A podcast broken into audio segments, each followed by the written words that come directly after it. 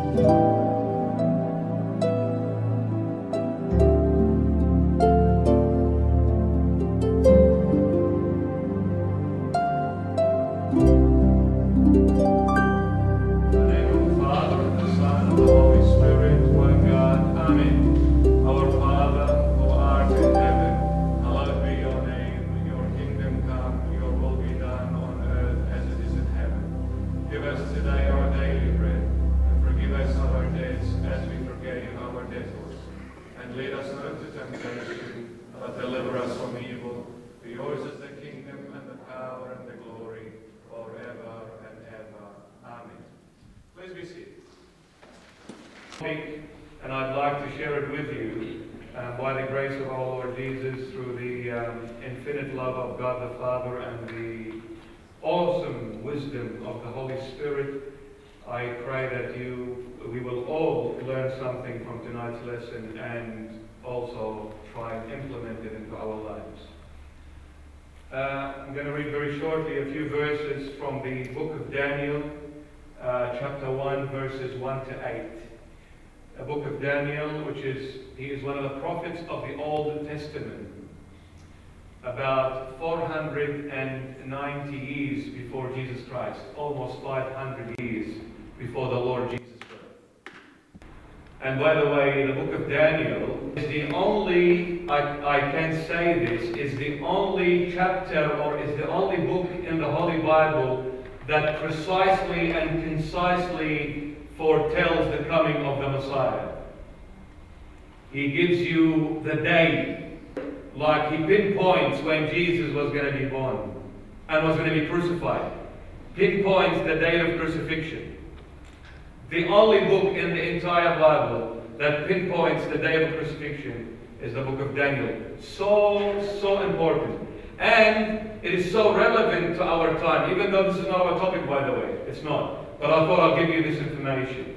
It is so relevant to our time, the book, the book of Daniel, when the angel Gabriel came and revealed this book to Daniel, the prophet. And then he said to Daniel, Go and sleep now, and I will wake you at the end of times. So really the book of Daniel is for the 21st century, even though it's been written 2,500 years ago. But it is for the 21st century. And it's so relevant to the book of Revelation. And, the, and some of the epistles of St. Paul, like the epistle to the Romans, the uh, first and second Thessalonians, so, so relevant the book of Daniel. And without the book of Daniel, we would not know some of the prophecies that are mentioned in Apocalypse or the book of Revelation. We would not know them. Anyway, we're going to read Daniel chapter 1, verses 1 to 8. Let's see what our prophet tells us this evening. In the third year of the reign of Jehoiakim, king of Judah, Nebuchadnezzar, king of Babylon, came to Jerusalem and besieged it. And the Lord gave Jehoiakim, king of Judah, into his hand, with some of the articles of the house of God, which he carried into the land of Shinar to the house of his God. And he brought the articles into the treasure house of his God. And the king instructed Ashpenaz, the master of his uh, eunuchs, to bring some of the children of Israel and some of the king's descendants and some of the nobles, young men in whom there was no blemish, but good looking, gifted in all wisdom, possessing knowledge and quick to understand, who had ability to serve in the king's palace, and whom they might teach the language and literature of the Chaldeans. And the king appointed for them a daily provision of the king's delicacies and of the wine which he drank, and three years of training for them, so that at the end of that time they might serve before the king. Now from among those of the sons of Judah were Daniel, Hananiah, Mishael, and Azariah. To them the chief of the eunuchs gave names. He gave Daniel the name of Belshazzar, to Hananiah, Shadrach, to Mishael, Meshach, and to Azariah, Abednego.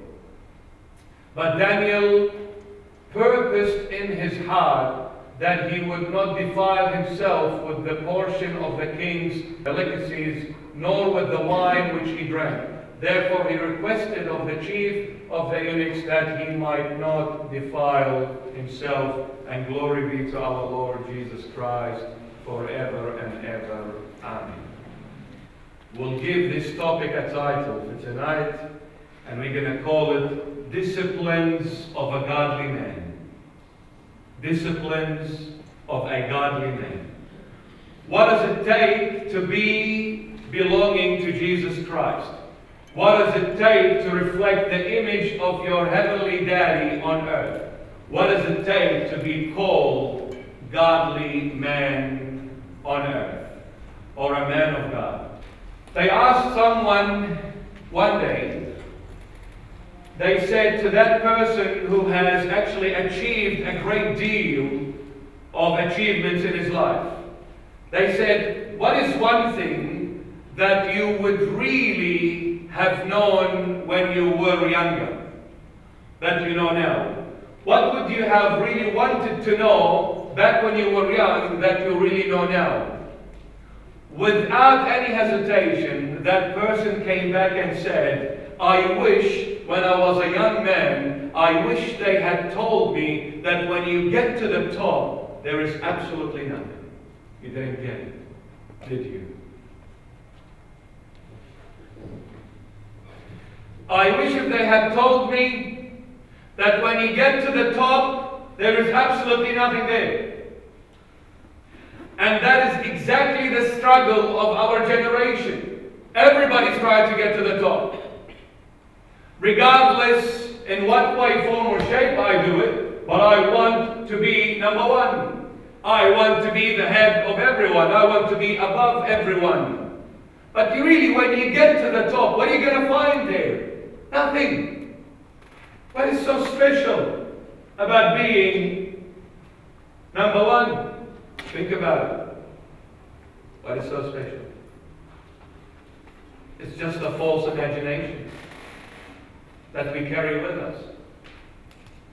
I am the same old person. When I get to the top, I don't get two heads, still have one head. Nothing changes. But one thing changes is I was misleading myself all this time. I wish that one day I'd be a multimillionaire. I wish one day I'd be a doctor. I wish one day I'd be so famous. I want to be this and I want to be that and I want to do this and I want to get that. And then when you get it, what happens? You're old now. And you may not enjoy it that much. What a waste of time, energy, and effort to try and get somewhere alone without God being with you. It is an absolute vanity when I try to achieve something without the presence of the Almighty God blessing me along the way.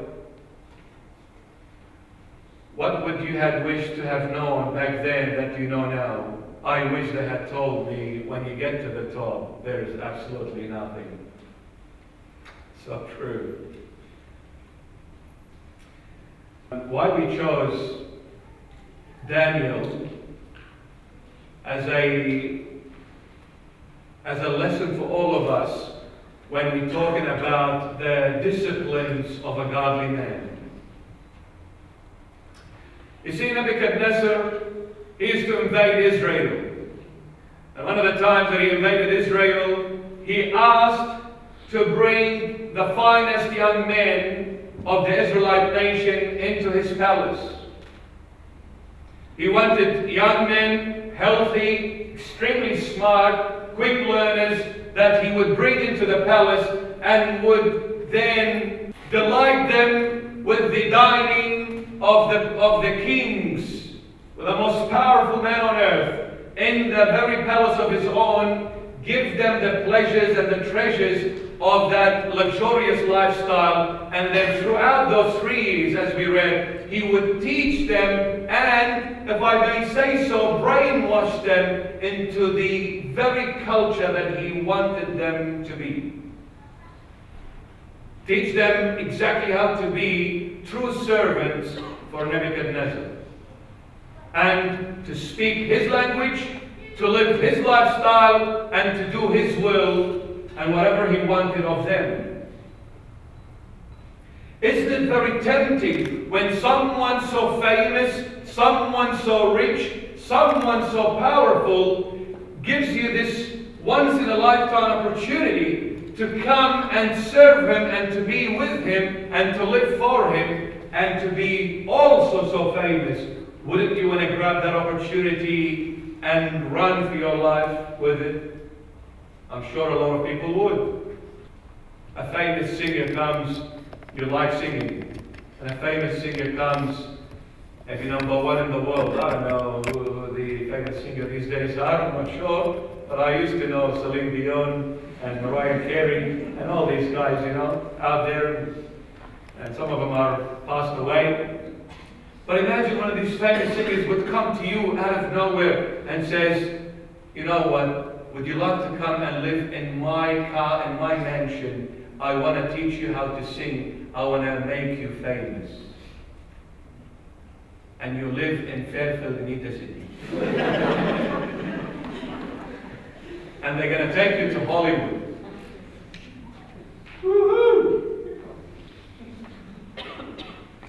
I'll fly from Fairfield to Hollywood. I won't even wait to get to Sydney Airport.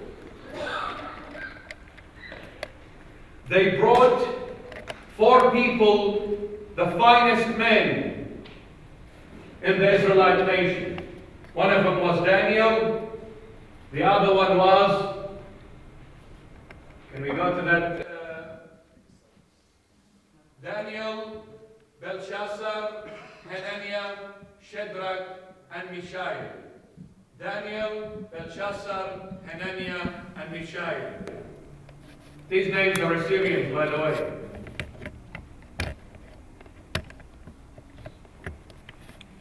And Mishael. And look, they changed their names.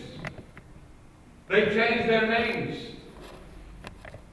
What if, what did this, this, uh, this chief of the eunuchs in, in, the, in, the, in the king's palaces do to these names? He changed them. He made, uh, where are they? He gave these names. To Daniel he gave, sorry, I said Daniel, Hananiah, Mishael, and Azariah. These are the four names.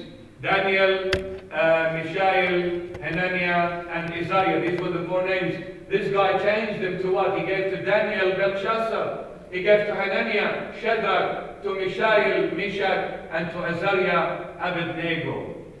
He changed their names. By changing the name, you are changing the identity of that person. Because the name identifies you. Now, from Sargon to be called John and William, when you, when, when you invoke the name Sargon, you automatically think of an Assyrian from Iraq. But John and William, that's of the Western world. So by changing the name, he changed their identity. He is saying to them that you should forget where you came from. Your history, your background, your motherland. You forget who you were. Your roots. You are now a new creation. We want to remold you and reshape you to the way we want. Isn't that what the world is really doing to so many millions of people? If not billions. If not billions. What is our roots? What is our origin? What is our background? What is our former country? Heaven. God is my origin. Nowadays, they are saying there is no God. You are God. You can do whatever you want. But you know what Daniel said? Even though I have been put to the test and I'm being tempted here to really have this once in a life opportunity to become something so powerful, someone so well known, but you know what? I will not do what the kings want and defile myself. I will not stain myself. I will not make myself dirty. Defilement is filthiness and dirtiness. I will not do anything that is going to defile myself. I will stick to my roots and my origin, and I'm very proud of that origin. I'll take you to another story so that we can understand what this story of Daniel is all about. And Daniel is every one of us in the 21st century, my beloved. We are all being tempted left, right, and center.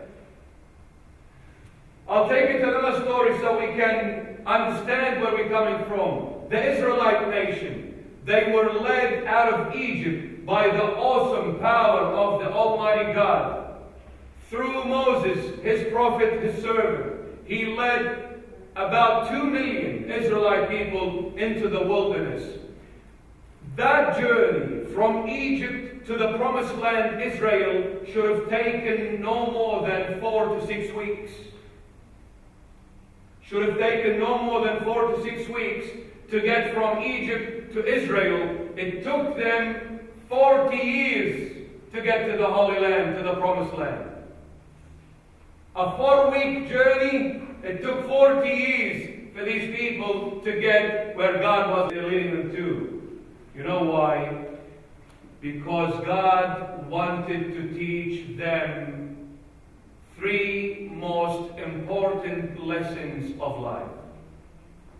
I want you to pay attention now. Hmm? Pay attention.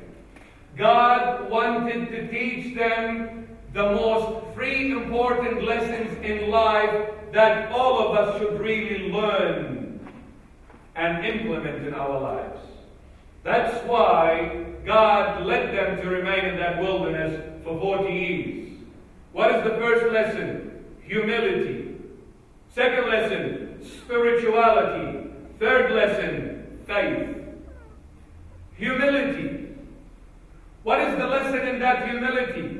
God wanted to teach them humility to say that I wanted to look, I wanted you to look into your own hearts so that you can see your hearts the way I see your hearts. What is humility? It's for you to be able to see your heart the way God sees it. And we are able to get to that stage where we can see our hearts the way God sees it, then we will understand what humility is all about. Humility. For us to see our hearts the way God sees it. Spirituality that I wanted you to learn that it is not by bread alone that a human being lives, but by every word of God that is uttered out of his holy mouth. You shall live. I let you be there for 40 years. Did you starve? No. Did you die? No. Were you fed all the time? Yes. So you need to understand that it is not only by bread you can survive, but it is really by the Word of God. If you make that Word of God your own sustenance, your own spiritual food, that what really matters. The bread that you buy from the shops, you eat it and a very short while after you get hungry again.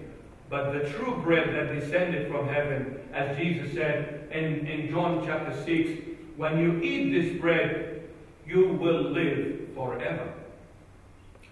And faith, faith that you wandered in the wilderness for four decades, 40 years, and I took care of all your needs and never left you desolate. I wanted to teach you faith because how did they survive in the wilderness for 40 years? Two million people almost. How did they survive if it was not the faith that got them to the shores of peace? We talk about faith. I'm a believer. I believe in God. I believe in Jesus Christ. Well, talking is easy, but you need to understand your faith in order to live it. What does it mean that when every door is shut in my face, that when everywhere I look it is dark, pitch dark, what does it mean? How do I manage? How do I really tell, teach myself on how to manage that situation? When I'm going through difficult times, that's when your faith gets tested. He wanted to teach them humility, that I want you to see your heart the way I see your heart, God says. And I wanted you to learn about spirituality, that it's not only by bread you live, but by every word that is uttered from the mouth of God. And I wanted you to learn about faith, that 40 years I just asked you the question, how did you manage to survive? Yet I gave you everything that you lacked and everything that you needed, and I never left you alone or desolate. I was with you throughout that 40 year journey till the very end of it. Now that is walking in faith. I need you to know that when you go through another troublesome time, remember the wilderness.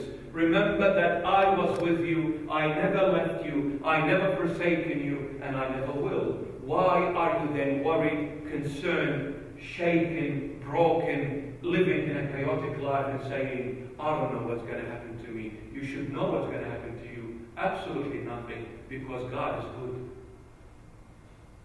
God is good. Nothing's going to happen but good. When are we going to learn three most fundamental, important lessons in life humility, spirituality, faith? When are we going to learn them? Daniel is teaching us some good lessons and principles of life. Three things Daniel drew to himself. That he said, I'm not going to be tempted by what this king is offering. And we are not going to be tempted by what this world is offering. Three principles we need to draw for ourselves in order to keep ourselves spotless, pure, holy children of God. Number one, Daniel drew his line of resistance. And how did he draw the line of resistance? By controlling his appetite. Imagine dining in the king's palace. What kind of food, what kind of beverages and alcohol is going to be served? Three years you're being taught to become a servant of Nebuchadnezzar, the most powerful king on earth. What kind of first class service you're going to be offered in that palace? And all the attachments with it, huh? Not just food, brother. Satellite dishes, all these internet. Um, you know what I'm talking about, huh? How did he manage to keep himself belonging to God by drawing the line of resistance? How did he do that? By controlling his appetite. You know, the appetite in the Epistle of St. Peter, he says, he says, there are some people, their God is their tummy. Their God is their belly. Our appetites. The belly, my beloved, it is not only about food. We're not talking just about food, but it is that hunger. When you are hungry for food, what would you do to really fulfill that hunger? How are you gonna draw the line of resistance? How are you gonna control yourself when you are, let's say, physically hungry? You need to fill this tummy, this belly of yours. You are starving to death, and then you smell shish kebab, brother. Are you gonna go? I'm gonna sell my faith just to get that shish kebab. I'll do anything to get it because I'm starving. This is what I'm talking about. Because we have hungers for so many different things. It is when St. Peter's talking about that there are some people, their God is their tummy. He's talking about, yes, your appetite, your food. Because how many hours do you spend in the kitchen just to fill your tummy? How many hours you stand at that barbecue place just to fill your tummy? And I ask you, my dear friend, a question. Can you last those hours in the church praying? all of a sudden, oh, I just remembered a very important meeting I had. You know what? I've got a headache. I've got a sore back. I've got to go. I'm tired. But if I say there's a party on,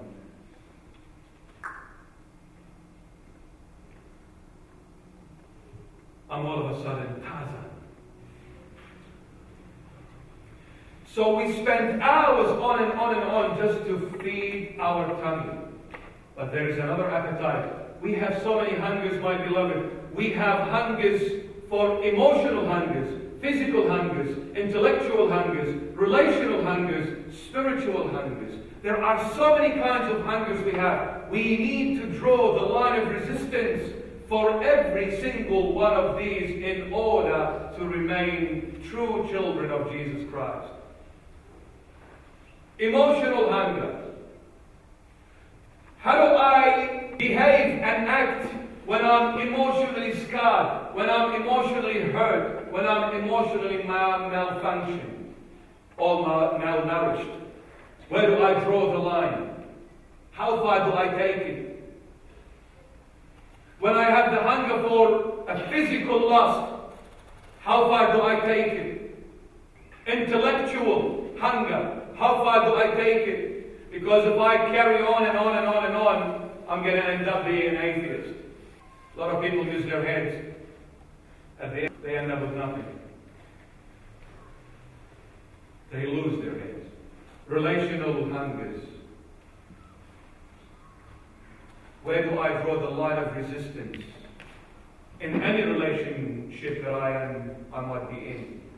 Whether it's a marital relationship, whether it's a friendship, whether it's whatever relationship it is, where do I draw the line of resistance? I feel like belching her one. She keeps on getting on my nerves, this wife of mine. She's really tempting me to give her an uppercut. Typical Assyrian, big mouth. Yet he's got a bigger mouth than her. Where do we draw the line? He drew the line of resistance to say, I'm not going to be tempted by what the king is offering. All this lifestyle, all these pleasures and treasures and fame. I'm not going to give up on who I am really and where I come from. I'm not going to forget that just because I got tempted by certain things that this life is offering.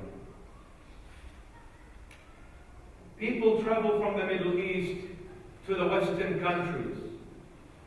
They come to Australia, they go to Europe, to America, to Canada, and before we know it, all of a sudden they forgot where they were, who they really are. They forget. And sometimes they're ashamed of their origin and of their backgrounds. And even of their faith they're ashamed. Because you know what? I can't say to my friends that I'm a Christian because they laugh at me. Because most of my friends don't even believe in God, let alone to believe in Jesus Christ as being God. So I hide my faith, I hide my traditions, I hide my cultures, and I just changed my name because I want to be a person that blends in with this new world order. The first principle is the principle of resistance, my beloved. Something to learn in life. We need to draw the line of resistance. How far do your friends take you? How far do your friends tempt you? How far are you willing to go? And then let go of yourself and forget about who you are and what you are and what, what principles and values you take and carry with you. How far? The second principle that we need to learn from Daniel the prophet is that we need to draw the line of dependence. Daniel drew the line of dependence. First, of resistance. Second, of dependence. Now, the resistance, drawing the line of resistance by controlling his appetite, his hunger. You know, when you are really starving and you see food, are you going to forget yourself? Or can you just look at the food and wait another half an hour? Control. Control. If you can control the appetite of your tummy, you can control any other appetite. You can control the others. It takes an effort, but you can get there. You know, I know that we have some parents here. As parents, we say, we always like trying to teach each other and give advice to one another. We say, don't, don't ever give your children whatever they ask for. You're going to spoil them, you're going to ruin them. Don't give them whatever they want because it's not good for them. Then how about if I say that to myself? Don't give myself whatever I want. Just because it feels good, it looks good, and tastes good, that's it, I'm going to take it? No, you can't. There are certain things, they are not good for you. Therefore, you can take them, but it's not good for you if you do it. You need to draw a line of resistance. It can't be just an open door. The second line he drew was the line of dependence. Now, when he drew the line of dependence, what happened? You see, Nebuchadnezzar, he saw a dream. And in that dream, he saw this massive statue the head out of gold, the chest out of silver, and then the belly and the thighs out of bronze, and then the legs out of iron, and then the feet out of iron and clay mixed together. So Nebuchadnezzar, when he saw this dream, and then he saw a stone cut out without the hand of man. A stone cut out without the hand of man, and this stone came and hit that statue and wiped it out of existence. So when he woke up, he called upon all the sorcerers, upon all the fortune tellers, upon all the who can read the stars, magicians, you name them. He called upon all the elites of his country. He called them to the palace and he said, I saw a dream and I want you to tell me what is the meaning of that dream. And they tried to play smart on Nebuchadnezzar, and they said, Okay, uh, king, you may still live forever. Please tell us what your dream was, and so that we are able to explain your dream. He said, If you can tell the future, you should know what dream I saw. I don't need to tell you what I saw. You tell me what I saw, and then you explain the dream to me. No one knew what Nebuchadnezzar saw. So the word went to where? Daniel, the one who held his position very firm. I belong to Jesus, I don't belong to this world. Well, we should act like it and behave like that. So when they called Daniel to the, to the palace, he said, I saw this dream. I don't know what it means. I want you to tell me what I saw. If you worship your true God, I want you to tell me what I saw and then explain the dream to me. Daniel drew the line of dependence. He went into his room. He bowed and prayed to the Almighty God, begging him to reveal the king's dream to him. The line of dependency leads you to wisdom, my beloved. When you depend on God in your life, God will give you wisdom to manage that life. When you are put in a situation, do you pray about it or do you just try to do it with your smart head? Who do you seek? Who do you remember first? Who do you go to number one? Who comes to your mind number one when you are put in a situation? Does God come just like that naturally, number one? Or someone? Or it's like, who wants to be a millionaire? Can I use the line and call someone, please, to help me? when I get put in a situation, a husband and wife have a, have a domestic issue. You know, family problem. The wife runs to her parents and she tells the parents everything that happened at home. And the husband, if he doesn't go to mom and dad, he might go to his friends and a cousin of his that is close to him and will open up. Well, when we get put in a situation as such, have we ever thought of running to Jesus and kneeling before him and, and asking him, Lord, please help me, reveal to me what shall I do in this situation? Have we? If we haven't, no wonder we have a lot of problems in our life. But there's always good news. If you haven't, you better start from tonight. Because Jesus will come to your rescue. Ask, you shall be given. Knock, shall be opened to you. Seek, you shall find. Jesus never fails you. So when Nebuchadnezzar put this burden on Daniel, Daniel ran straight to his God. He knelt there. He said, Lord, please reveal the dream and explain the dream to me because I do not know. When you rely on God, when you are 100% dependent on God, God will give you wisdom that no one can stand in your way. And then God revealed the dream to, uh, to Daniel. He said, Go and tell the king that that statue that he saw, the head of gold, is you, Nebuchadnezzar. That's your kingdom. And all the other kingdoms that will come after you, they will be lesser and lesser and lesser and lesser than you. You are the head of gold. Then you'll be followed by another kingdom, silver, by another kingdom, bronze, by another kingdom, iron, and then the last one, iron with clay.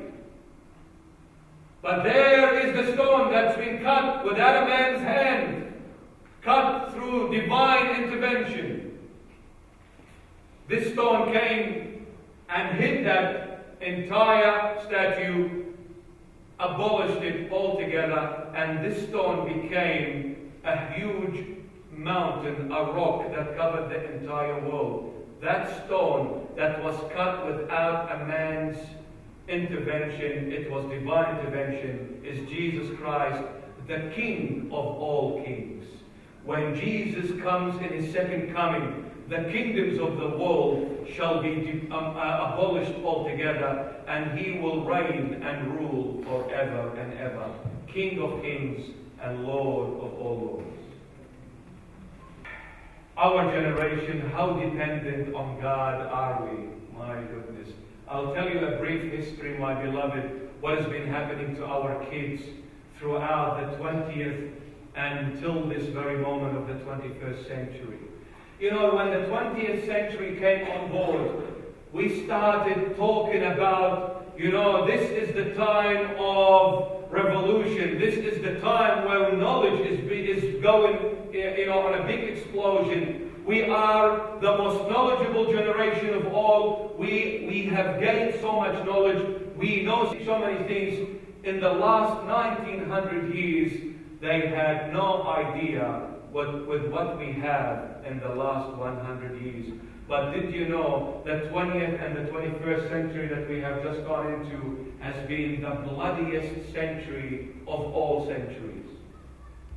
What has our knowledge given us? Absolute destruction, absolute self evasion. The more we knew, the more we slain one another. Do not be proud that you are a knowledgeable person, but be more proud that you are a fearing God person. Because knowledge, my beloved, you will gain in your life, but the wisdom that God gives you controls always the knowledge that you have. Wisdom is always above and beyond any knowledge you gain in your life. There are so many successful doctors, but miserable failures as fathers and husbands at home. All the knowledge they gain being a doctor did not help them to be successful at home because to manage the house, to run that household, you need to be wise, not knowledgeable. And wisdom only God gives, no one else. How do you gain that knowledge? How do you gain that wisdom? By depending on Him. Stop saying, I know what I'm doing. I am capable of doing this. This is nothing. It's a piece of cake. I can do it. I'm smart. This will lead you to self destruction. You need to understand one thing all your knowledge, all your capacities that you have, it was that God who gave you all this. You should go back and say, Lord, without you, I am absolutely nothing. Everything good that you gave me is from you. Dependency. Look what happened to our kids when we gained knowledge in the 20th century till this very moment. A very brief history, my beloved. Our kids in the 50s, they lost their innocence. In the 60s, our kids lost their authority. In the 70s, our kids lost their love because they were be given all this knowledge about sex, about sex, and about sex. They forgot what love is all about. Nowadays, my beloved, it's all about lust. Where is love? The relationship that is holy, the relationship between a man and a woman that God gave and made, it is so precious and so holy, yet we have defiled it because we looked at it in a very wrong, wrong, wrong way. We took it as a lustful thing. It's fulfilling my desires. That's why that true divine love is missing out of that relationship. That's why there are so many problems at home. Because when they first got married, that true love was not there. It was just a personal attraction. They never understood what relationship is all about. Marital relationship.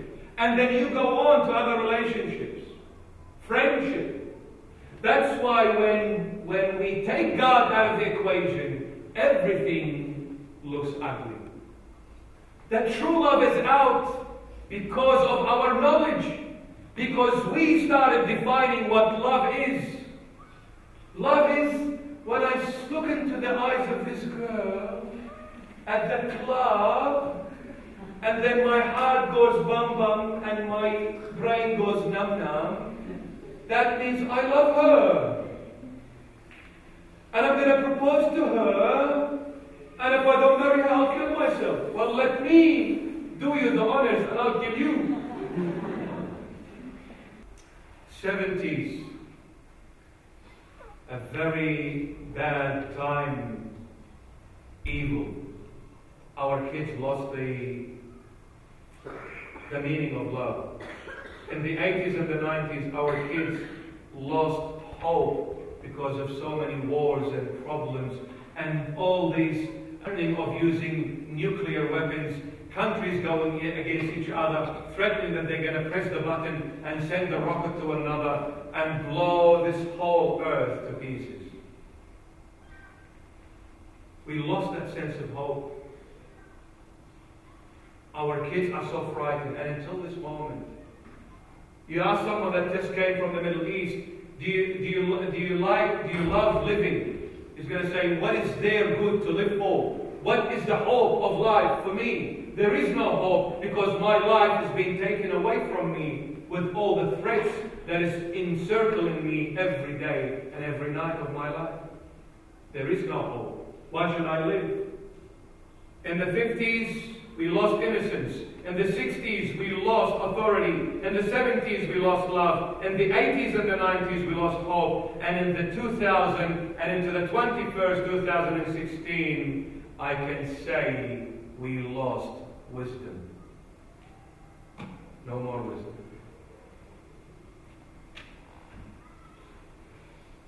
It's like a jungle out there. Live the way you like. It's a free country. No one can tell you what to do. You can do whatever you want, brother. Forget about mom and dad. They just come from the Middle East. They're old fashioned people. This is Australia, 21st century. Man, what we know, they will never know it for a million years. No wisdom.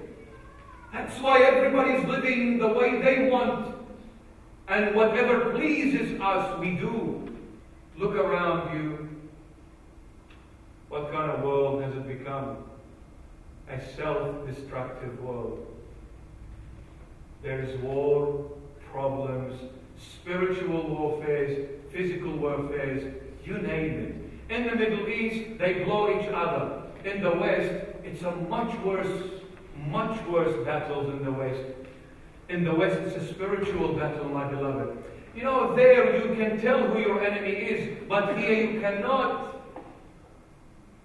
When you can see your enemy, it's easier to deal with when you cannot see that enemy. You know, they blow me up there, I'm physically dead, but spiritually I'm alive. But what is really of a great concern to all of us is when my spirit dies, that is hell. St. Peter wrote two epistles, two epistles. Peter 1 and 2. When he's writing in the first epistle of St. Peter, he's talking about a warfare that comes from outside. And in the second epistle of St. Peter, he's talking about a warfare that comes from inside. You read him.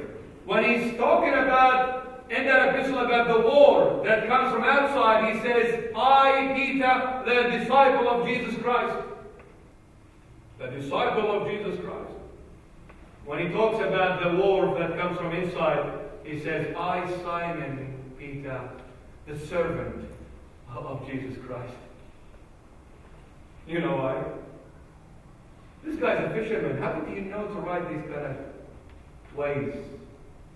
Unless it was God directing him.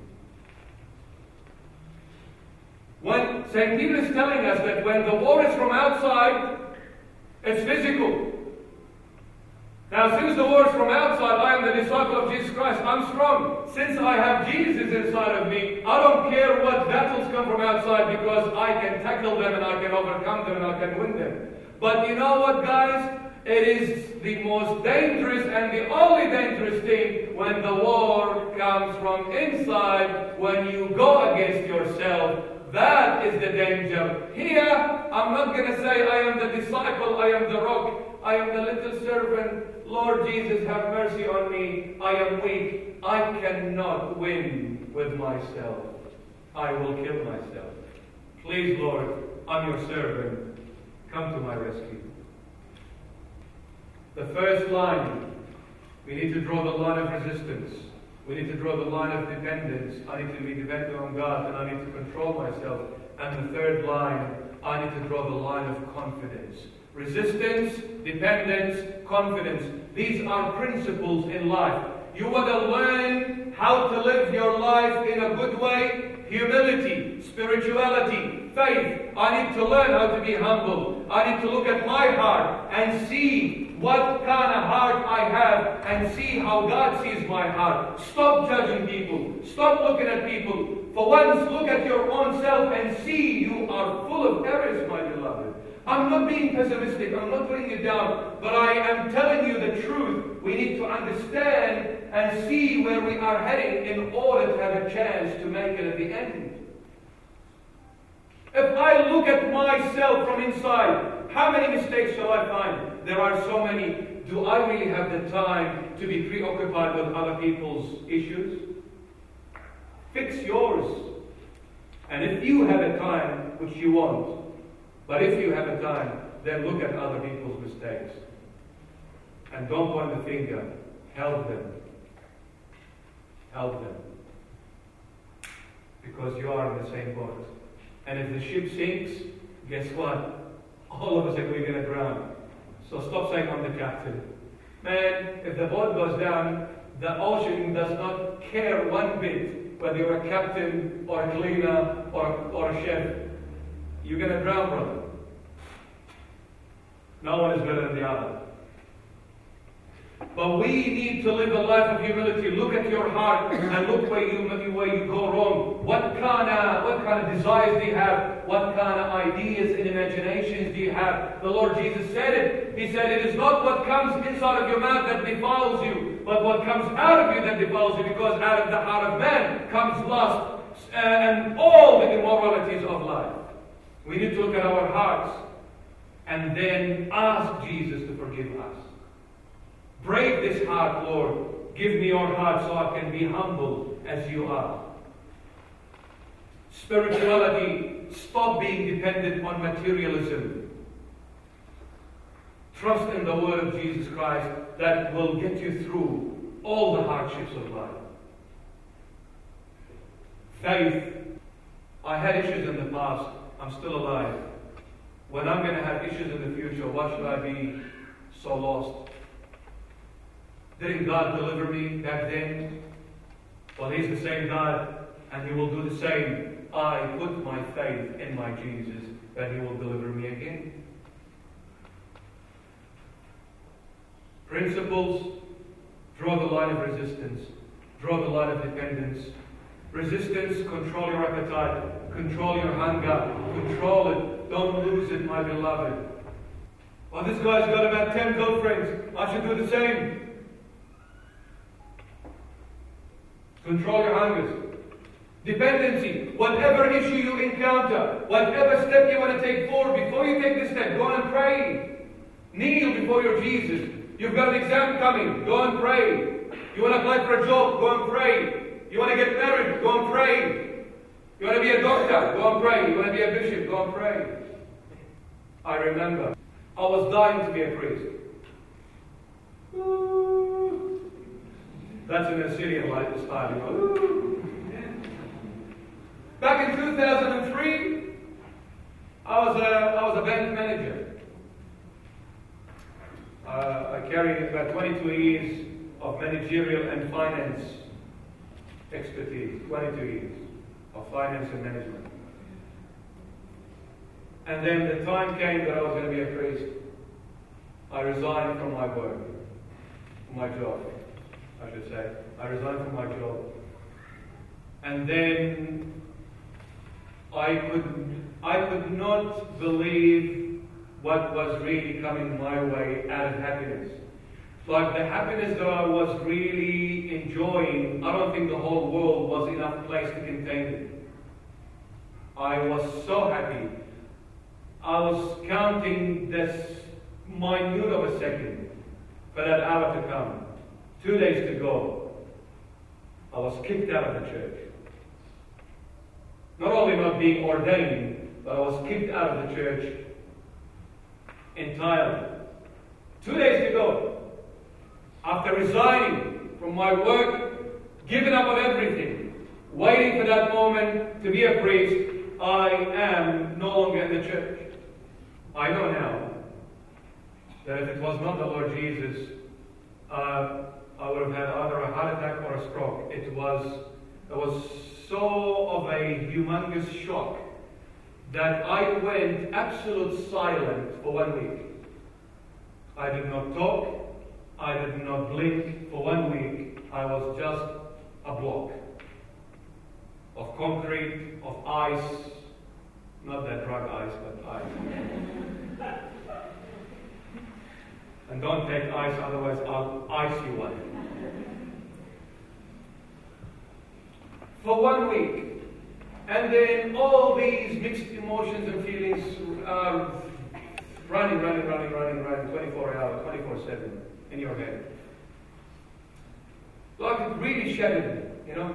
It really shattered me. Oh, maybe I'm confessing here, and the video is running five minutes. A few years later, I became a bishop in the same church that I was kicked out of from. And then I got kicked out again. I don't know what it is, must my, my looks. I got, I'm either good to looking or too, too good looking or maybe just too scary or something, I don't know. So I got kicked out again. But did I go through the same phase that I did when I was a few years back younger? No. Cool, brother. Hard feelings. Hard feelings. Why? Because I learned one thing. Not I learned it, Jesus taught me. My sweetheart. My son, my children, you need to rely on your daddy. Don't do it your way. Let me do it for you. Because the only one that knows everything about you and about life and about the universe is me because I created everything. I know the inside out of everything. I know the rules, the role, uh, the, the, the laws and the regulations and everything about how things work together. So therefore you need to depend on me. Next time you want to be a priest, you better pray to see whether I approve it or not.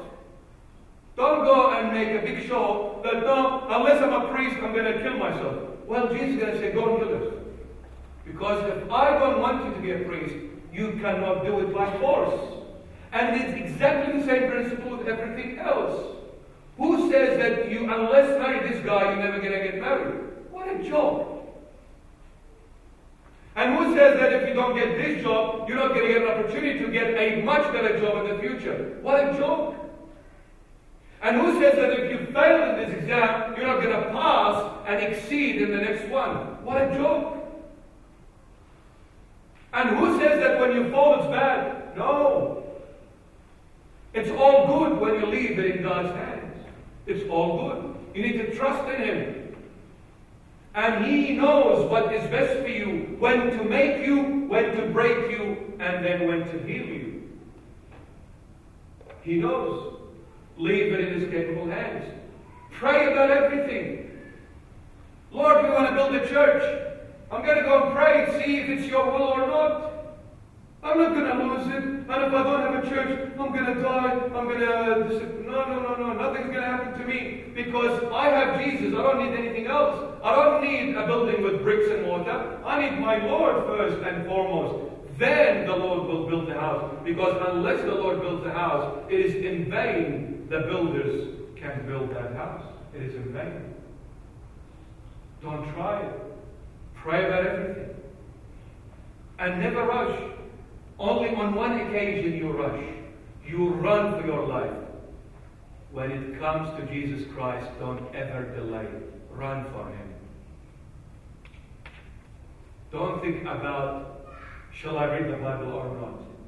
Don't think about, shall I go to church or not? Don't think about, shall I pray? Shall I fast? Shall I send some money to someone who's starving in Africa? Don't think about these things. You do on the spot. But when it comes about what's going to happen to me tomorrow, it's cool. Lord, you are the Lord of today, tomorrow, and forever and ever. I leave everything in your capable hands. Tomorrow is just going to be another sun, sunny day, beautiful night and I'll be cruising, even if I'm sick. It's all good. The last line is you draw the line of confidence. You know what? Daniel was given the choice to choose between either his God or, his, or the king. he said, I will choose my God over the king. The king can kill me. The king can throw me into the den of the, of the lions. But you know what? I have my confidence in my God that He's going to deliver me from everything the king is going to bring my way. And he was thrown into the den of the lions. And the other brothers, the friends of his, Hananiah and Meshach and Shadrach, they were thrown into the inferno, into the fire. But Jesus was there with them, sprinkling water over them so the fire would not even touch their clothes. And then Daniel was thrown into the den of lions, hungry lions. And he prayed. The Lord sent an angel, shut the mouth of the lions, said, You do not touch my servant. You be quiet, lions. Shut your mouth. You see, when he drew the line of confidence in his God, the line got crossed. L-I-N-E, right? Yeah, that's the line. The line got crossed. But guess what? Not by Daniel, but by three very, very, very big kings of the Middle East. They crossed the line to be with Daniel. One was Nebuchadnezzar, two was Darius, and the third king was Cyrus, or Cyrus. Cyrus, sorry. Nebuchadnezzar, Darius, and Cyrus. These three kings, when they saw this guy standing firm, abiding and, and living the principles and the values of his faith, of his origin, of his whatever makes him Daniel, he stood by it. He never denied it. He never sold it for no penny. When they saw him living this kind of a precious lifestyle, they crossed the line to him. They said, You know what? This is beautiful. Are you going to be that person when people see you, they cross over to you and say, Take me to your God? Or are we going to be the people that when they see us, they say, Bad vibes, brother. Bad vibes. Two people very famous died in the 21st, in the 20th century. I'll finish off on this. This person surfaced up into the world stage, so good looking, beautiful, very beautiful, stunning, very smart, doing beautiful things in life. Then again, her life was taken away in an accident just like that. Princess Diana. She lost it all. She lost all. Another person surfaced up. So weak. So lonely. Shaking. You blow her, she'll fall. In the streets of Calcutta, in the streets of Calcutta, India, Mother Teresa. The world looked at her. They said, What a loss. The world looked at Diana and they said, What a gain. Wow, princess, doing all these wonderful things. Going after someone that is not of Jesus Christ. And then looking at Mother Teresa, and they said, What a loss. Why would you live like that? Looking after lepers in the streets of Calcutta. Living so poorly. When she passed away, she gained everything. Mother Teresa. Diana, when she died, she lost everything. One day, Mother Teresa was invited to give a talk. I think it was in Michigan or Washington, sorry, Washington. Mr. Clinton was sitting listening to Mother Teresa talking in Washington. And then when she finished her talk, one of the journalists turned to President Clinton and said, What do you say about what, what, what Mother Teresa said? Because apparently Mother Teresa, whatever she said, everything she said was against what Mr. Clinton was thinking. Everything was the opposite. To the President of the, of the United States of America. So this journalist said to the, to the President, President Clinton, what are you going to say? What do you think about what she said, Mr. President? He said, You cannot say anything to a life that has been lived so beautifully. You cannot go against and say nothing to a life that was lived so beautifully. What are you going to say to Mother Teresa? She lived a life so precious in the Lord that no one can point the finger at you. And even if you talk against their will, being the president of the most powerful country in the world, yet he could not get up and tell her, be quiet or enough. He couldn't. She was too powerful for him. Because the life she lived, she lived it with drawing the line of resistance, drawing the line of dependence on God, and drawing the line of confidence in her God, not in the president. That's why she feared no one. She cared about nothing. But she cared for the homeless and the lepers of Calcutta and the world now. What can I say to a life that was lived so beautifully? Can we leave this kind of legacy behind us when we go? My beloved, don't imitate what others are doing in this 21st century, the end of times. Hold on to what you have. You're a Christian. Hold on to those values. Hold on to those principles. Hold on to your Christ. Hold on to where you came from. Don't forget who you are and what you are and what kind of price has been paid for your well being and salvation. Don't ever forget what Jesus has done for you. Don't lose track of this. Hold on to your Jesus and be proud that you are a Christian so that when other people look at you, they'll say the same thing. I cannot say anything about a life that was lived so beautifully. But if I just go and do whatever under the sun, what am I leaving behind? What am I teaching other people around me? What kind of example am I leading and am I showing? Watch the way you dress. Watch the way you talk. Watch the way you walk. To all the girls here, I love you to death. You do not need to reveal your body to no one for you to feel and look beautiful. You are the temple of Jesus Christ. Keep it holy. Keep it holy. Let them make fun of me.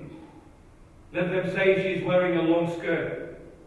Tell her Bishop Mari wears one.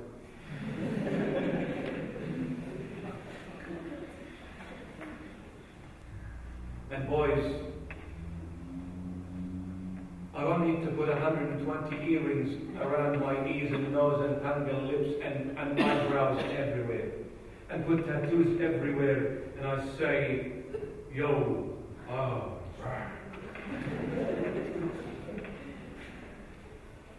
Sometimes I see these boys and girls, they're wearing these jeans and it's all ripped. Apparently it's brand new. And it's extremely expensive. But it's ripped. Oh, there's one there. we need to understand one thing. We need to understand one thing. We belong to Jesus Christ. Draw that line. Don't let anyone cross it. We belong to Jesus Christ. Boys, behave. When you want to meet a girl, you meet her on the on the thinking that you're going to marry her one day. It's not about fun. There is no such thing as fun.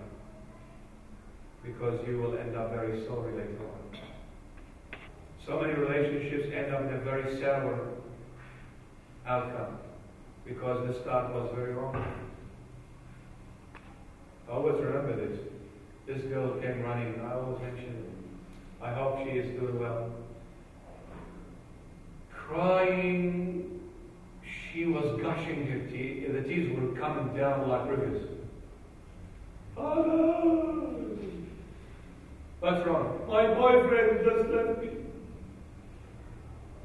How long were you in a relationship? Four years. How old are you now? 16.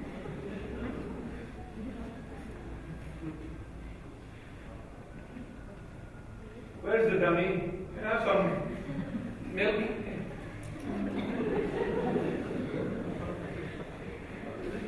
Baby, you're a baby. Like the Iraqi Habibi, you're a baby. Guys, always remember this that we need our Lord Jesus in our life and we cannot manage without Him. Draw the line of resistance, don't be tempted. Draw the line of dependence, depend on God, pray about everything. And draw the line of confidence. Put your confidence in your God, don't put it in anyone else. Don't rely on people more than your Jesus because you will be disappointed. Disappointment is the killer of everything good. I'll finish on this. All right, so, so not even 10 o'clock. You're lucky. If I ask someone what is the what is the opposite or the enemy of love, they will normally say hatred. Yeah? The enemy of love, automatically it will come to their head, it's hatred. Actually, it's not. The enemy of love is not hatred at all. Or hate is not against love. No, it's not. There is something much more powerful than that, and that is the true enemy of love. What is the enemy of hatred is changing direction. Because when you hate something, and I'm not going to say hate someone because you should not be hating anyone, but let's say you are hating someone or something. When you hate that something, you're going to veer off and you're going to walk away in the opposite direction. You can't stand seeing that thing, so what are you going to do? You're going to avoid that thing. So, what is the enemy of hatred? Changing direction. What is the enemy of love? Disappointment. Disappointment. You know, when you put all your hope, all your trust, and all your love on a person, and then they disappoint you. The loneliest, the loneliest moment in anyone's life Listen to this. The loneliest moment in anyone's life that when you thought that you had just done what is the most pleasurable thing in life and then you were disappointed with it. That is the loneliest moment of anyone's life. When you thought that you have just done the most pleasurable thing in your life and then you got disappointed when you thought that this is the one, that this person is the one and only, and what I just got now, this is what I really want, nothing else. When you put anyone or anything before your Jesus, rest assured you will be disappointed at the end. And when you are disappointed, you become the loneliest person ever. La disappointment destroys every confidence in you destroys every love, every trust, every nice, beautiful thing in you. It destroys it. Therefore, put your confidence in Jesus Christ. You will never be disappointed. So, when you're not disappointed, you are self confident. Self confidence is vital to survive. There's a difference between loving myself and having confidence in myself. Draw the line of resistance, draw the line of dependence, draw the line of confidence. Put your hope in the Lord Jesus and pray about everything. Ask Him to help you, to guide you, to show you the way, Because without Him there is no other way to survive. There is no other way. We need you, Lord Jesus. We are begging you to be with us, Lord. We are praying that you show us the way, enlighten our path, enlighten our intellect, enlighten our hearts, enlighten our souls, enlighten our spirits. Give us wisdom. Give us insight to your word, which is the true revelation of the divine God. Give us the insight to you, my Lord Jesus. Let me feel you. Let me hear you. Let me see you. Let me perceive you, my Lord. I want to be another Christ on earth. Make me your image and your likeness on this earth, so that when people see me, they cross the line to me and glorify you who art in heaven, my Holy Father. Jesus is everything that we ever need. Amen. God bless you guys. Let's stand for the finale. In the name of the Father, and the Son, and the Holy Spirit, one God. Amen. Lord, make me an instrument of your peace. Where there is hatred, let me sow love. Where there is injury, pardon. Where there is doubt, faith. Where there is despair, hope. Where there is darkness, light. Where there is sadness, joy. O divine Master, grant that I may not so much seek to be consoled as to console, to be understood as to understand, to be loved as to love. For it is in giving that we receive, it is in pardoning that we are pardoned, it is in dying that we are born again to eternal life. Amen. May the Lord Jesus bless you, guide you, and protect you now and forevermore.